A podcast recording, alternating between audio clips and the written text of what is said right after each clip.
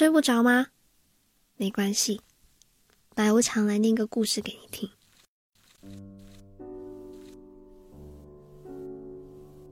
二零一五年年末的时候，我和朋友去了一趟布拉格。当时路过一家中餐馆，于是我们就进去点了一碗馄饨。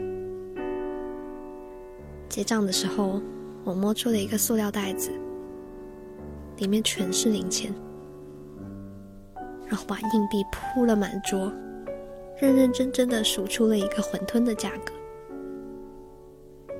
莫名有种贫穷到吃不起饭的狼狈。朋友开玩笑的说：“啊，真想装作不认识你。”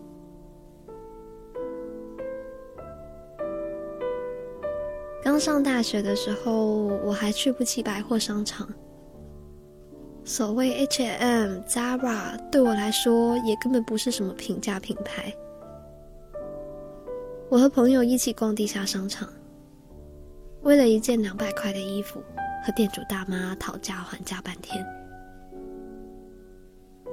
后来我渐渐明白，二十几岁的时候就是这样的：又虚荣，又要美丽，要梳妆打扮，还要攀比任性，要许许多多别人有或者没有的东西。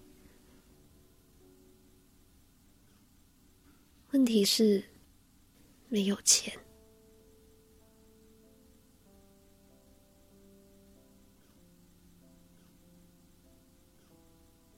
最穷的时候，我为了省钱，不愿意去食堂吃饭，就在寝室里自己拿锅子来煮挂面。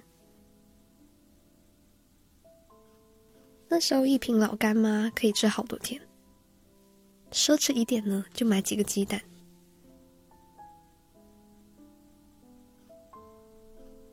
大学的时候一直很穷，我很少买衣服或者化妆品。大部分时候呢，我都存钱用来旅行。有一年的国庆节，我特意留了校，因为假期有三倍工资，所以我打算去发发传单，搞搞促销。我在一个招聘网站上挂了简历。然后就接到了两个面试电话。为了这场面试，我特意的穿了高跟鞋，化了淡妆。结果那是一个装修破旧、光线昏暗的 KTV。一个年轻男人坐在我的对面，他剃着小平头，穿着花衬衫，脖子里还挂着一项金项链。他用口音浓重的普通话对我说。每天一百八十块，工资日结。主要的任务呢就是卖酒，卖的多的话有提成，能做的话现在就可以开始，不能做走人。当时我坐在破旧的沙发上，盯着他嘴里喷出来的口水，听到他一脸鄙夷的对我说：“这些大学生就是难搞。”我带着十分糟糕的心情，去了第二个面试的地址，是个富丽堂皇的大酒店。电梯快要关上门的一刹那，有个女孩子快步的走了进来。她穿着单薄的背心，挂满了紫色的亮片，脸上画着艳俗不堪的大浓妆，超短裙一直露到了大腿根部。我在心里面在揣测他的鞋跟到底有多高。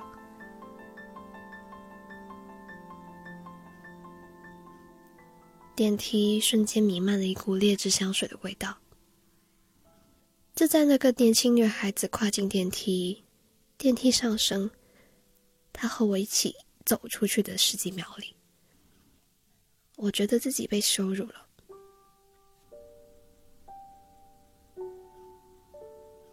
或许我不该对任何职业产生歧视，我也不了解另外一个人的困顿，但我没办法迫使自己消除这种羞耻感。走出酒店，走到人来人往的大街上，我蹲在电话亭后面，忍不住痛哭了一场。商场的电子屏幕反复播着相同的广告，车水马龙，城市匆匆，没有人注意到我。我隐隐约约知道，那是一个象牙塔之外。不怎么好的世界。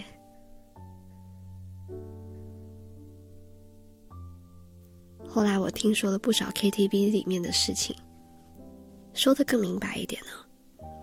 当时的我，离所谓的夜场，也只有一步之遥。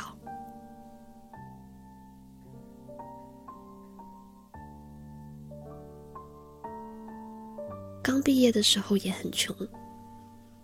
那是一个非常尴尬的年纪。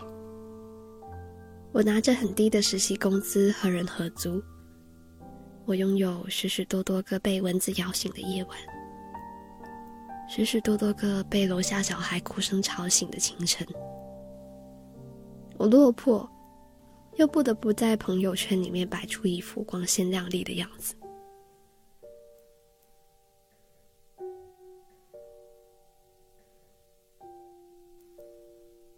二零一五年的年末，我和我的朋友一起在布拉格旅行。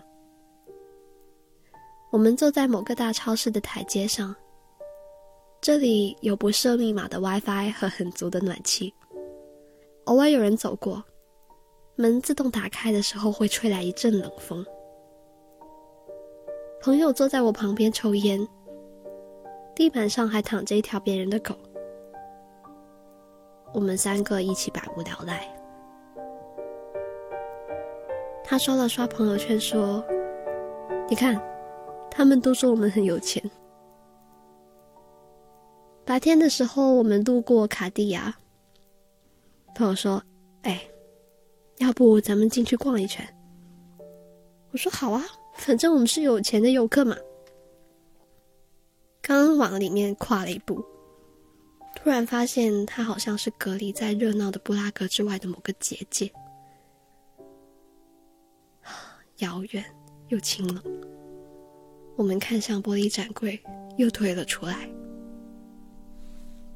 那又怎么样？反正我们还年轻啊！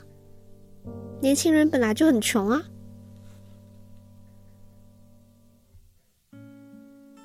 我的故事讲完了，没关系啊。穷就穷呗。下一个故事依旧在 Storybook FM，哭着睡吧，晚安。等世界都睡了，我没想到是你披上了件风衣，就这样狂奔而去，而世界还是黑的，我就这样望着你。用生命的炙热燃烧一丝光明，于是我看到了你温柔的心，它用力的跳动着，还有倔强的脾气。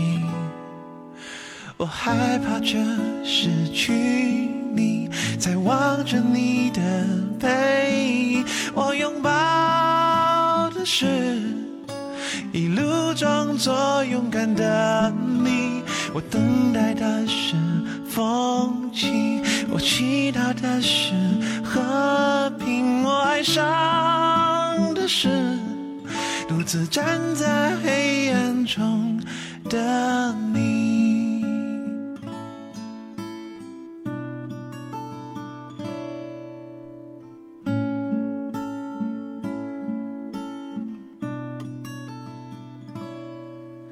等快见了，我们能去哪里？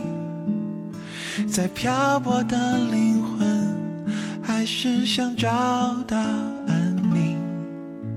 当梦想都实现了，我默默望着你，为什么还是有一种寂寞的表情？